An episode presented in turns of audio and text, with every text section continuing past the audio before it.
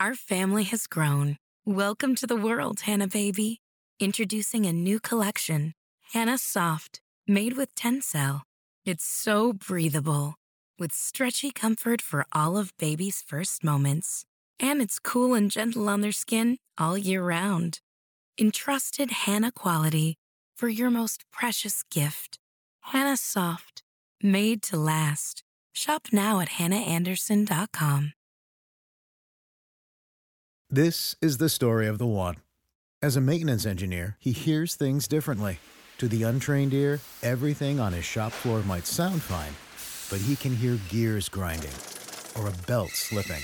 So he steps in to fix the problem at hand before it gets out of hand. And he knows Grainger's got the right product he needs to get the job done, which is music to his ears. Call, clickgrainger.com, or just stop by. Grainger, for the ones who get it done. I'm Sarah Bivens. And I'm Matthew Bivens. We had a home birth back in 2016. So we started a podcast about it. And then grew it into a birth brand to help future and current parents believe in their success with home birth. This is the place to hear home birth stories, along with helpful resources and tips to feel empowered and supported in your birth journey. This is Doing It at Home.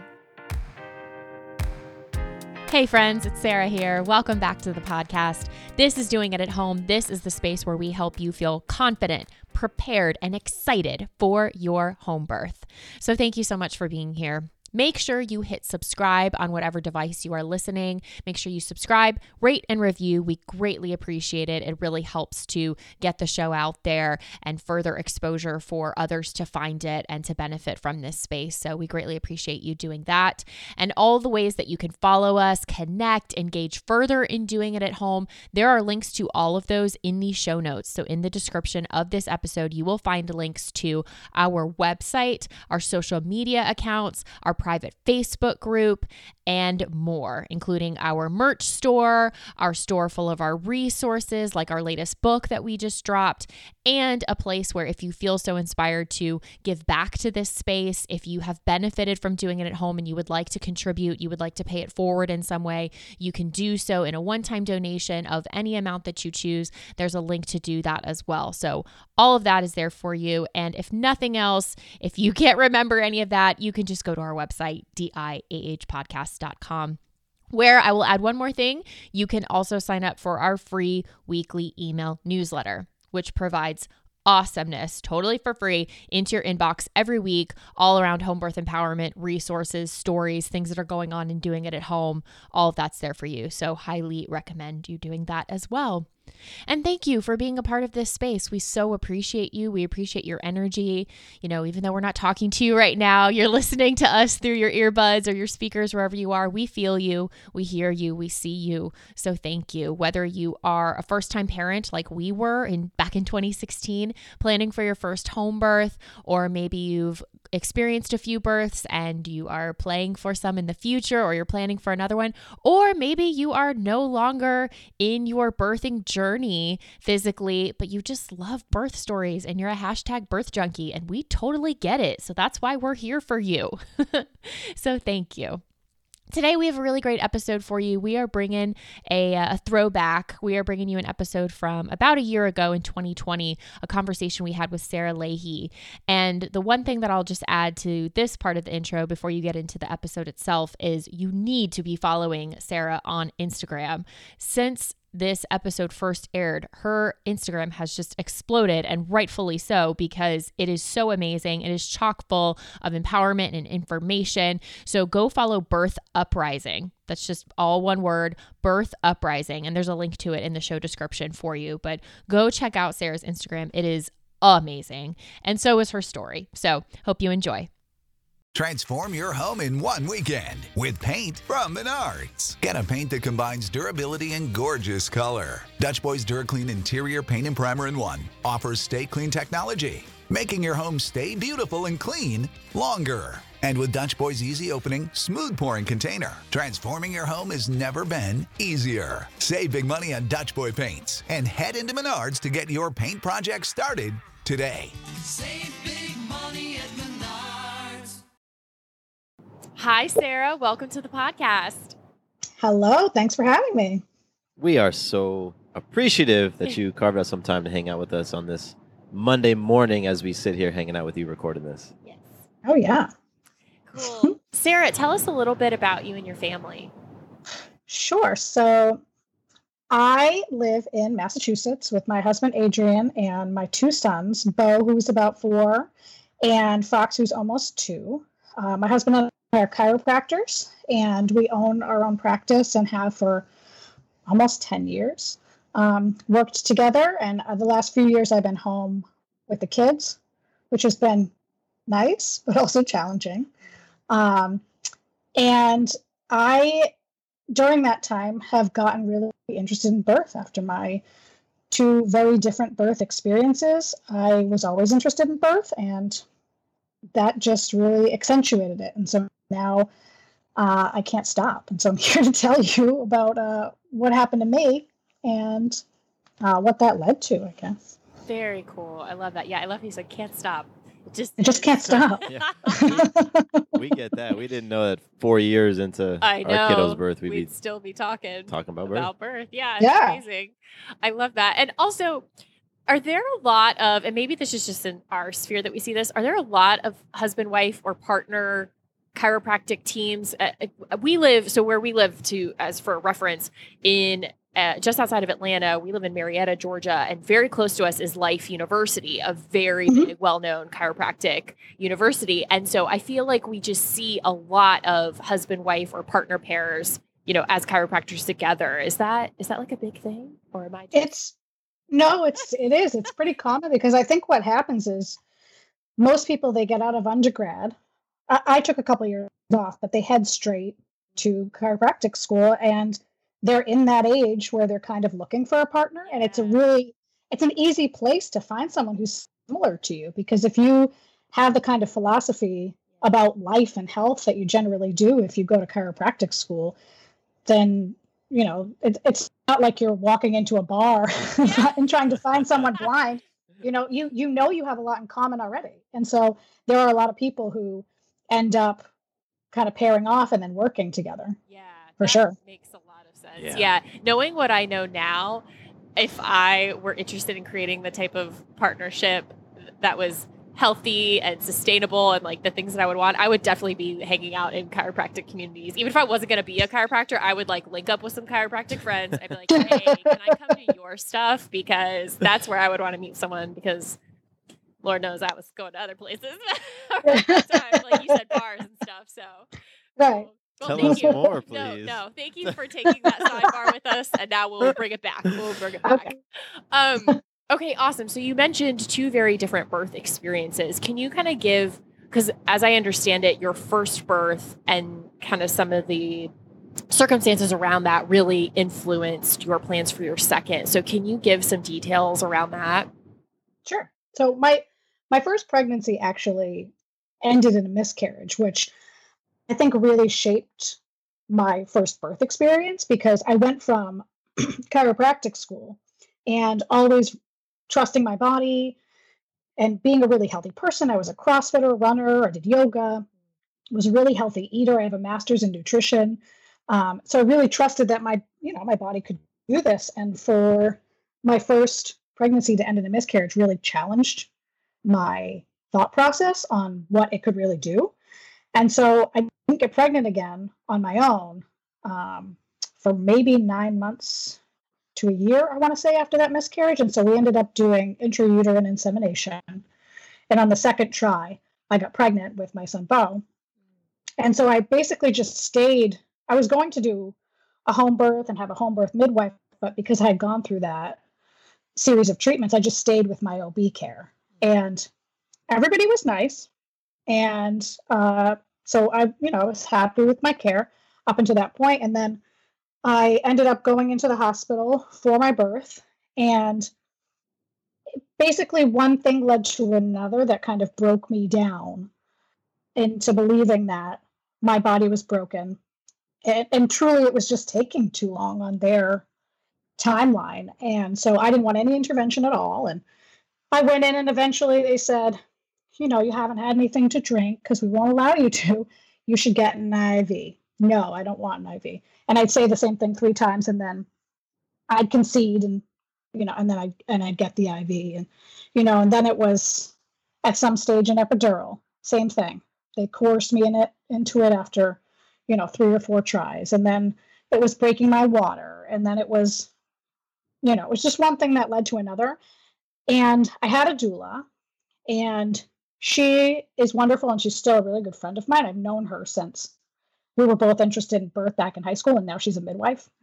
But she was with me for about 24 hours, so she had to leave because she was still breastfeeding and she had a small child and that's a long time to be with somebody. And after she left, and my husband's just sitting in a chair, terrified, he doesn't know what's going on. Um, he was just on his phone uh, half the time, not even looking, because I think he just didn't know what to do. But now I was kind of by myself. I was on my own, and they asked me a few times if I wanted a C section. There was no need for it. It wasn't an emergency. I was fine. The baby was fine. I had just been pushing for too long. They told me that I you know, I could push because I was at 10 centimeters. And so I agreed to it. And then had the surgery. And no one warned me about everything that could happen afterwards. so I ended up with PTSD, anxiety, guilt, uh, huge amounts of depression. Every time I had a friend who had a birth that went the way I was hoping mine would, I would just get so depressed I'd relive everything. I'd have nightmares. Um, and had anyone warned me about that, I would never have agreed because it lasted years. So for the next one, I decided, well, I decided actually right after the surgery was over, uh, I needed to have another baby because I needed to do it differently the next time. And the next time I got pregnant, without really trying, it was a surprise. And so it was kind of my time to learn more and think about what I was doing and make a more conscious effort and basically undo what had happened to me. And it really did. Wow. That, with all of the things that you described PTSD, anxiety, grief, uh, or I inserted grief, you didn't say grief, but uh, maybe some element of that. Well, that's, um, yeah.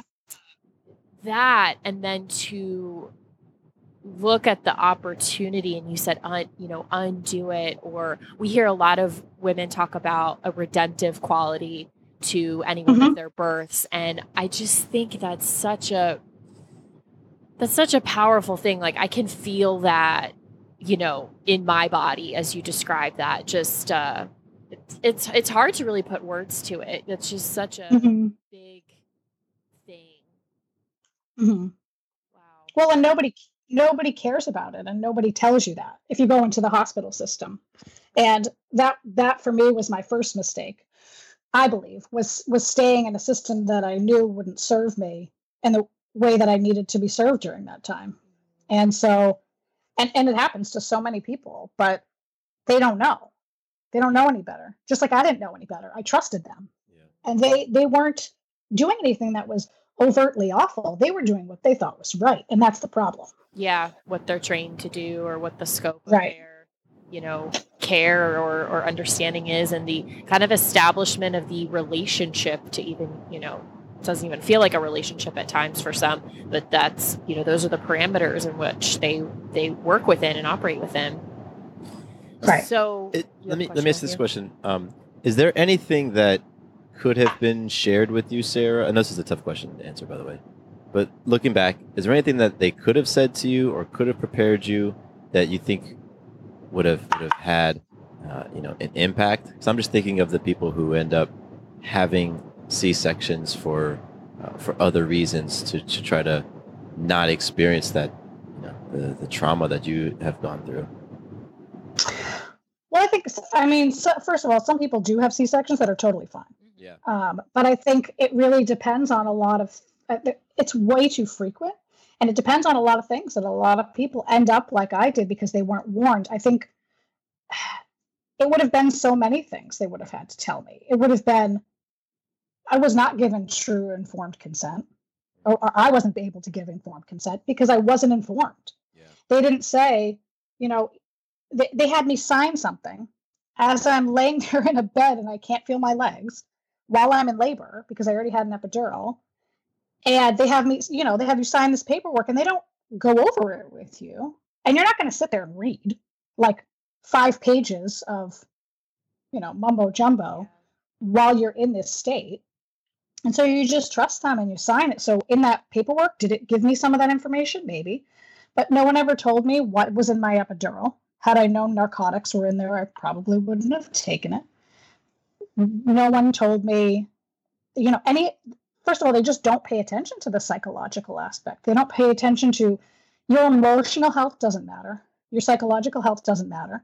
As long as there's a healthy mom and healthy baby, which basically just means everyone lived and now you can go home. Yeah, yeah. Um, then then they don't care. So it's it's all about liability and less about actual care.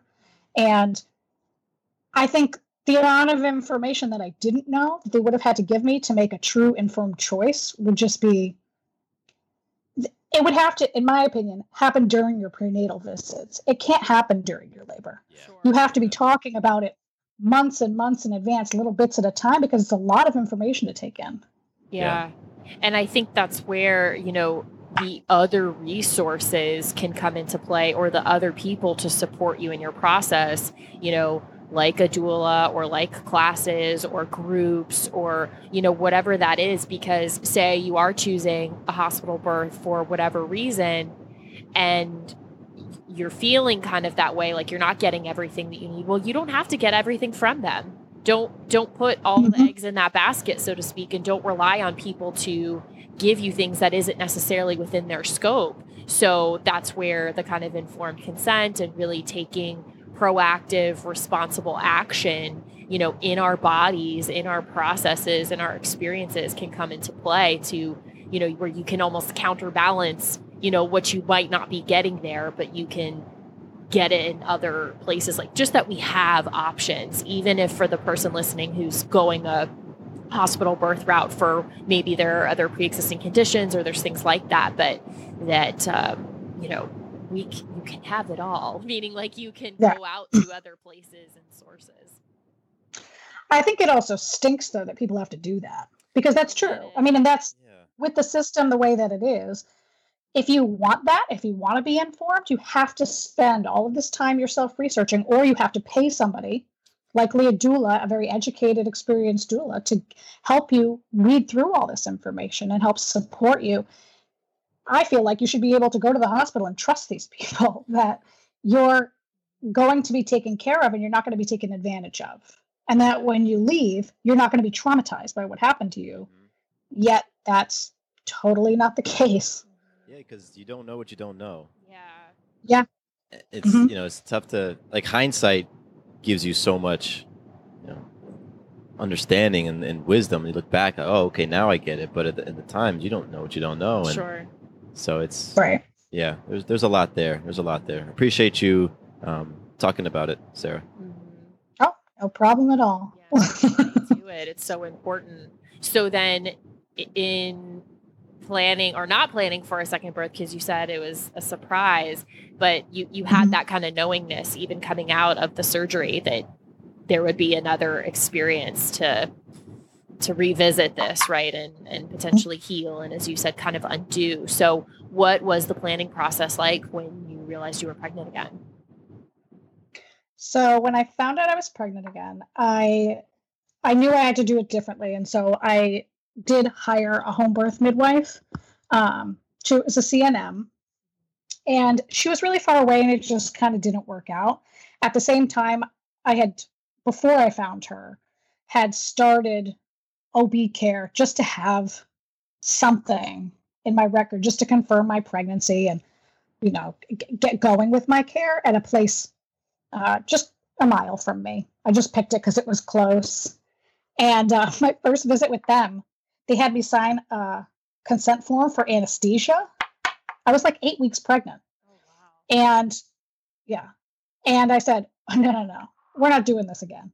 And the nurse practitioner I saw said, well, you know, if the doctor thinks that it's best or if the baby is too big. And i was like yeah okay i gotta get out of here right now because this this is not the place for me. And i and i i stayed for a little bit and then i found the home birth midwife, and then that didn't work out, and I couldn't find anybody else in my area. I wasn't getting responses or anything, so I, I, the day that I dropped that midwife because things didn't work out, I was like half crying, and I just said, "What do I have to do? Deliver this baby myself?" And it was like in a cartoon where one of those light bulbs comes up above your head. wow. And I was like, wait a minute. Why couldn't I? You know, if I'm if I'm healthy and I teach myself about all the things that they're trying to worry me about. And I already have this huge background of information, uh, basically medical information, because medical students and chiropractic students, we all learn the same background stuff. We just then branch off into how are we going to treat people? What are we going to specialize in? So, all the anatomy and physiology, all of that stuff is the same. And so, I have all this information. And, and why couldn't I? What is this other person going to do for me? If I know the signs of X, Y, and Z, I know how to call 911. I know where the ambulance is. I know where the hospital is. I know what to do when the baby's born. I know how to check myself for hemorrhage or whatever it is. Why couldn't I? And so I, I went back to my OB care just to have something on paper. But the whole time I was planning on not going in to the hospital. And at 35 weeks, I had a we had an appointment scheduled with a refrigerator repairman. and it just so happened that it could only come at basically the exact same window of time that I had my 35 or 36 week appointment. And so we had to cancel it. And I was like, I'm just not going to go back. Why would I why would I go back at this stage because all that's going to happen from here on out is pressure and coercion and me basically fighting them about induction, about re- repeat C-section, about more testing every week. And I'm not going to do those things. So I'm just not going back. And so I didn't. I didn't schedule another appointment. I took care of myself at home. I took my own blood pressure. I, you know, watched for any symptoms of swelling or headaches or anything that would indicate I needed help, and I was fine. And they actually they harassed me. They called once, left a message, you know, like you miss a regular appointment. And then the next time they called, and the woman who called from the desk sounded like she was going to faint. Like she, oh, I'm so worried about you. Like if I walked in right now, you literally have no idea who I am every time you ask for my name, and you and you act like you've never seen me before. Oh, we're so worried. Oh, you need to make an appointment right away. Why? So then they then they escalated to uh, sending me an email, and then they sent me a letter in the actual mail. And I was like, I better go pick up my records. These people are going to show up at my house. So I did. I went and picked up my records. Didn't tell them where I was transferring. They kept asking because uh, it was to me. Yeah. And uh, and then they left me alone. So I was I was able to continue the rest of my pregnancy without being harassed or coerced or you know yelled at or told that I was negligent or any of the things that I knew were about to happen. And it was glorious. Yeah.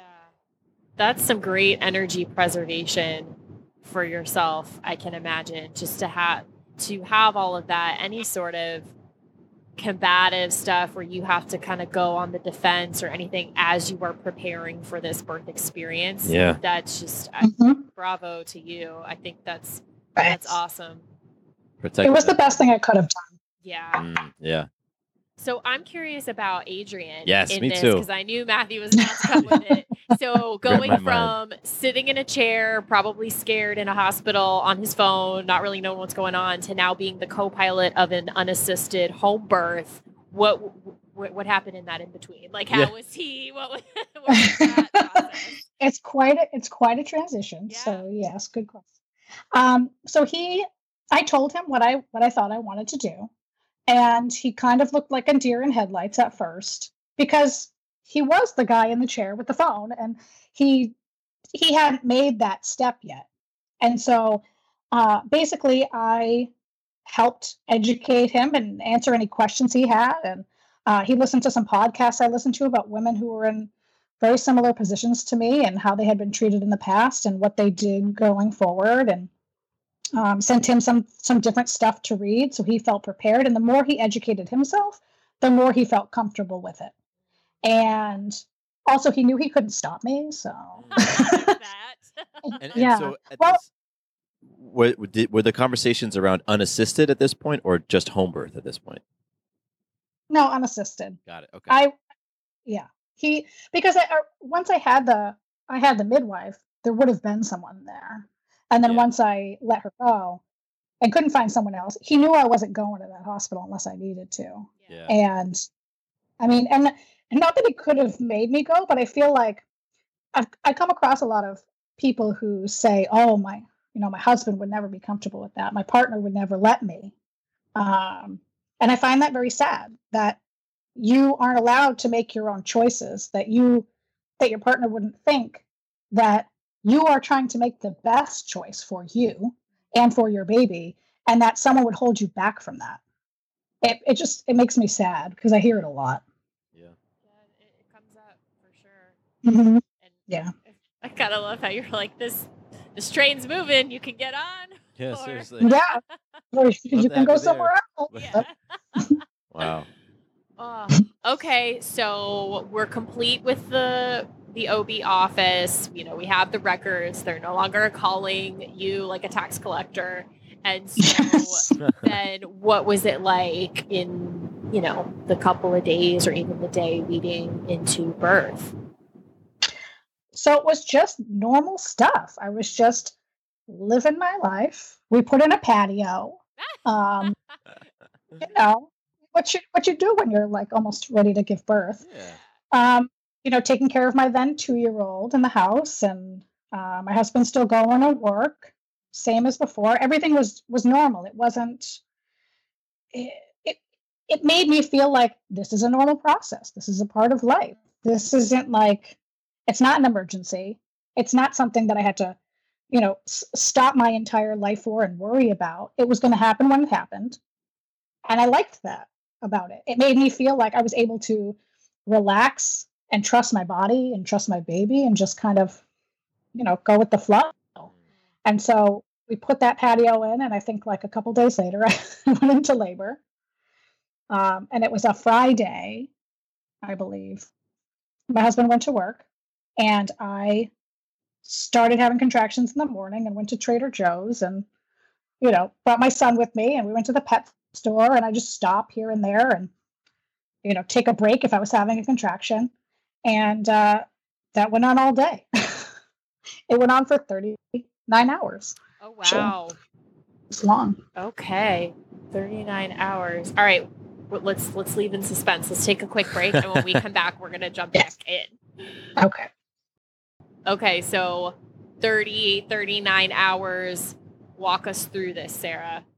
so it was it was very slow for uh, quite some time, and you know, it just I just went with it, and it was manageable for a good portion of that 39 hours. Um, I contracted all day on Friday and just kind of did my normal thing, and would take a break here and there, and um, went to bed that night. And my son, who was two, would still occasionally wake up in the night and we had just moved him to his own bed pretty recently he used to sleep with us and my husband not even thinking because i'm waking up like i don't know every so many minutes in the night and having to move around because i'm having a contraction. My husband's not even thinking. He goes and grabs our son and brings him in the bed and i was like i'm going to kill you.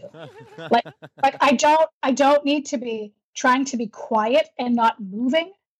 Also while i'm having contractions now with two other people in a queen size bed this is this is really not this is not good. So that i was able to do it though. And the next morning i was like what were you thinking? Was like oh my god i didn't i didn't even think about it. I was like yeah yeah i gathered that.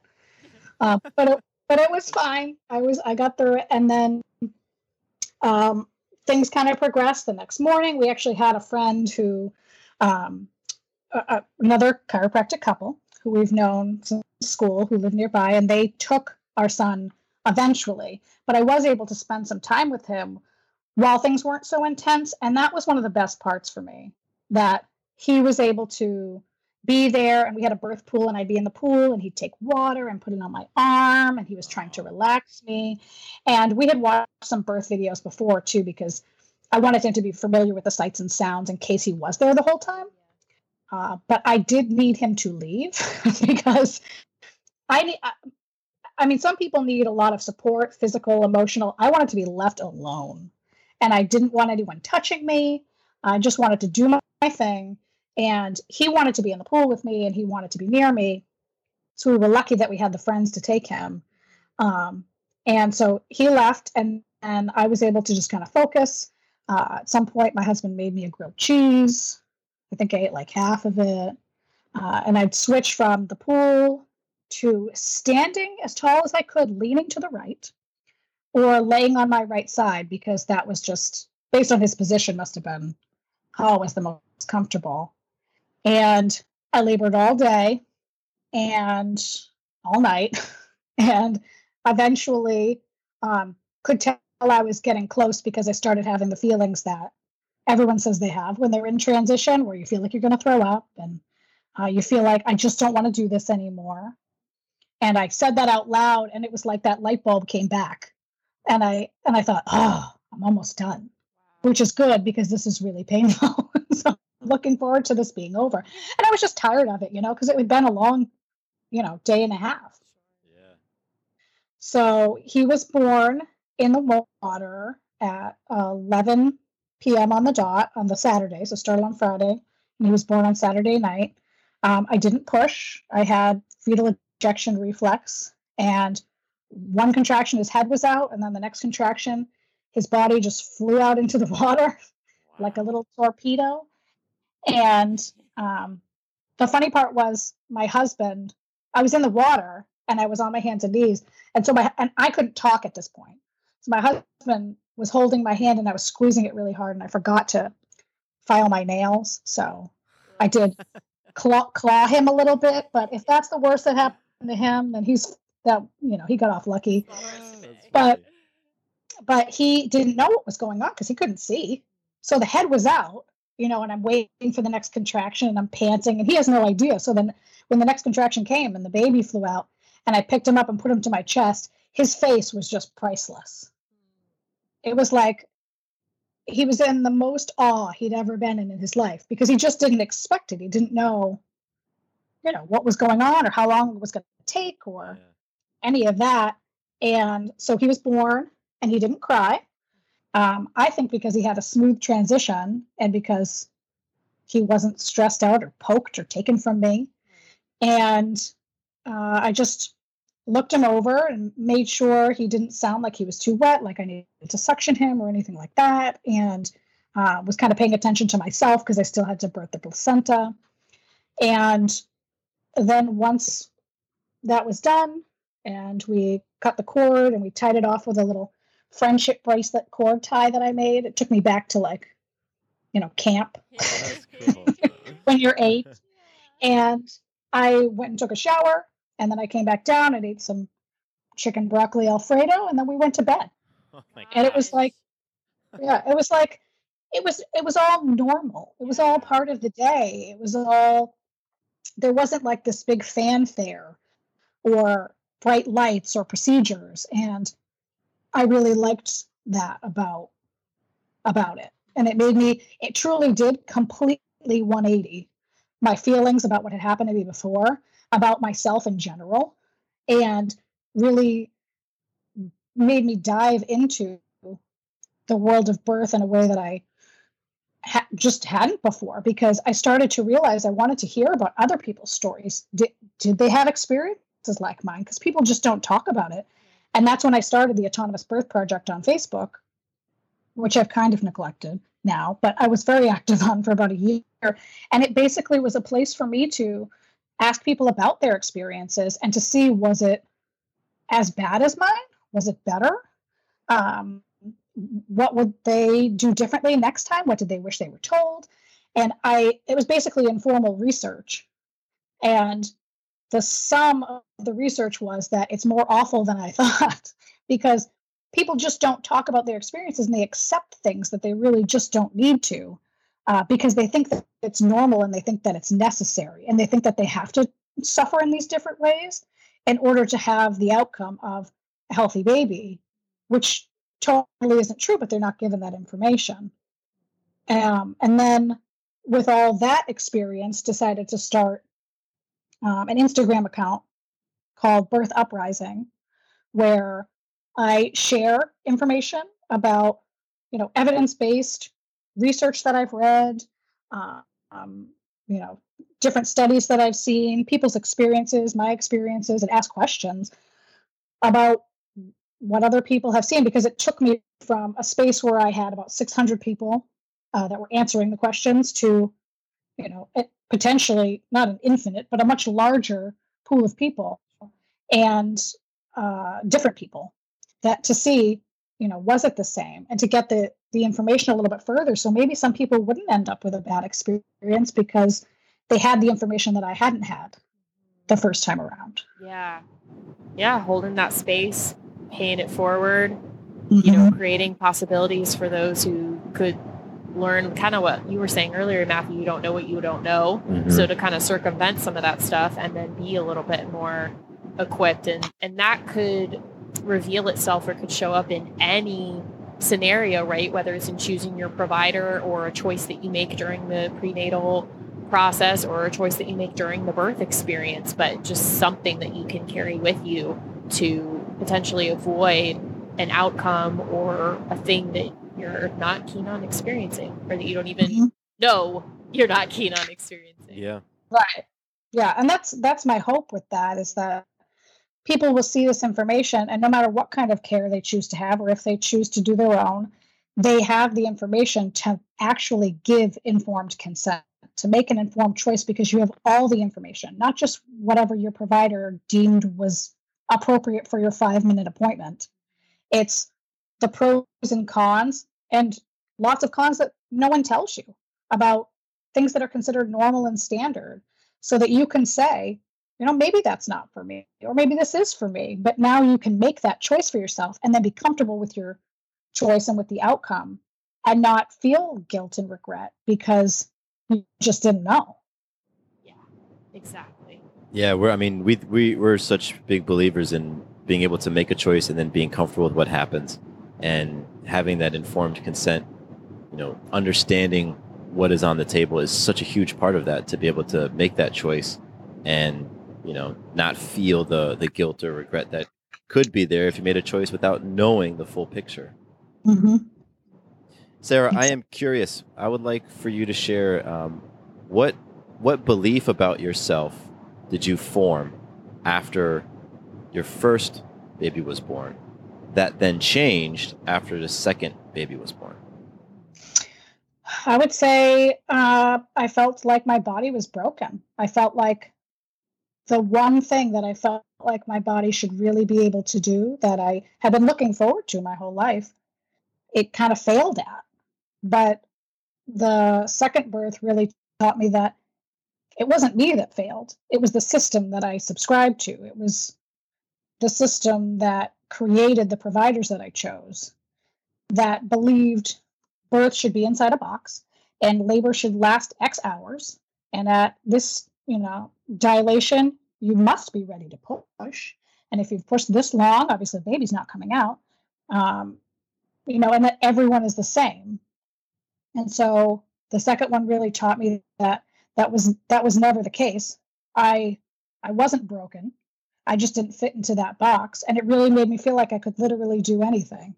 And, and uh, I already kind of felt like that, but but that birth had taken it had taken a lot for me, and it really made me feel. I used to be a really confident person, and it really changed a lot of that for me, and not just you know b- birth related, but um, in lots of different aspects. So it really returned my confidence and made me feel like I could kind of, you know, flip the bird to the people who told me I couldn't do it. Yeah. Yeah. Wow. What do you think, you know, changing up how things happen with the system is is complicated and complex. What do mm-hmm. you think is one thing that you would like to see happen that maybe people who are feeling inspired by listening to this can participate in just just one step we could take towards moving in the direction where you know, things are better? I think probably the most important thing somebody can do it, during their care that would make a difference for them is to question things. So you'd question if you went in, you know, for to, to your doctor for a consult about uh, a mole that you had on your body, or if you were having digestive issues or whatever, you'd go in and say, you know, here are my symptoms. We'll do some tests. You give me your advice. And then based on that, I'm going to determine whether the surgery you suggested or the medication you suggested is what I want to take or what I want to do. For some reason, that goes out the window during maternity care, and people who would normally say, I'm not sure if this is for me, just accept it all. So I think one thing that people could do on their own is to just question more, to say, you know, okay, your gestational diabetes screen is, you know, at your next appointment. And for someone to say, do I need that? What are the alternatives? Um, is is this something that everyone needs? What does it show? You know, to just ask more questions so that they can find out if if the things that are going to happen during their their pregnancy and their birth, even no matter what situation they decide to give birth in, that they they have that information because it's often not shared. And like you said, the system is not going to change. That's a whole. It's way too much. But on an individual level, if people asked more questions and they felt comfortable learning more and building their confidence, I think that they could have uh, much better outcomes. It's just it's hard because you people just think that that's what you're supposed to do. That's what I did. Yeah. even with all my background, I still went in and trusted them. You know, and I, di- I didn't question. And you really should. You should question anybody who's telling you what you should do about your body if you come to my office and I tell you you should do this and you don't ask me why, yeah, I'd be offended. you should you should you should know. I'm going to tell you why I'm telling you this. Yeah. You know, and if you don't think it's for you, we'll do something different. But to to not ask at all, it kind of it sets you up, you know. Yeah, absolutely. I Appreciate appreciate you sharing. Yeah, that's powerful, Sarah. Thank you. And I'm just so grateful to you for all of the things that you covered, you know, in your experience. And like you said, a 180, that's a big shift to make in any part of life. And then especially around how you relate to your physical body, your birth experiences, you know, becoming a mother, all of that is, is really big. And so I just mm-hmm. appreciate the way that you you approached it like in a very grounded you know we were talking about big things but i feel like at a level that i could understand everything that you were describing and i was tracking with you you know so kind of bringing it down to a space where you know someone listening can take this on an individual level and then through through many you know taking back that power then that can create some some shift that we can see so mm-hmm. that's that's really awesome. And I'm going to include links to Birth Uprising and then anything else you want to direct people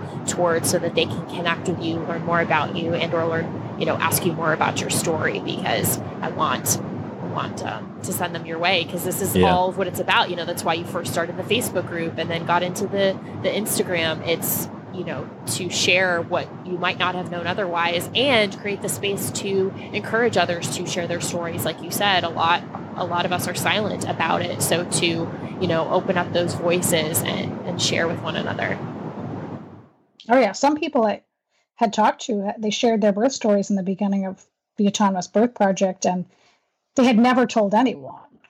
And their kids were teens or older you know and they've been carrying this with them for you know for that long. And to be able to actually spit it out in a place where they felt safe i mean i would hope was very cathartic for them. And um, you know they were around other people who also wanted to hear their story and maybe had similar stories as well. So they realized that they weren't alone yeah that's a huge part of it just Ooh. you're not alone right not alone i mean everybody yeah. everybody's experience is unique yes. but man there is such connection and community, and you are not alone. And I think that's mm-hmm. that's a, a, huge piece to be able to take away for everybody listening. And um, Yeah, I'm I'm grateful that you said that. Oh, thanks. Thanks for being with us, Sarah. Yeah, this was fantastic, Sarah. We appreciate you so much. Thank you. Thanks for having me.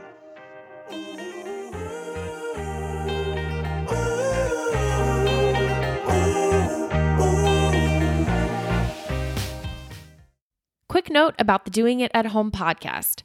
Matthew and I are not doctors or medical professionals, and nothing we say should be taken as medical advice or opinion. If you have medical or health related questions, please take them to a trained professional. We're here simply to entertain you with stories and conversations about pregnancy, birth, and parenthood.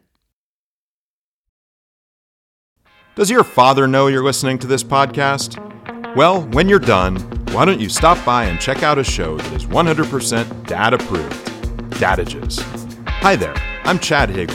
If you're looking for useful insights and practical advice you can actually apply to work, family, education, philanthropy, and just life in general, check out Dadages. That's D A D A G E S, wherever you listen to your podcasts.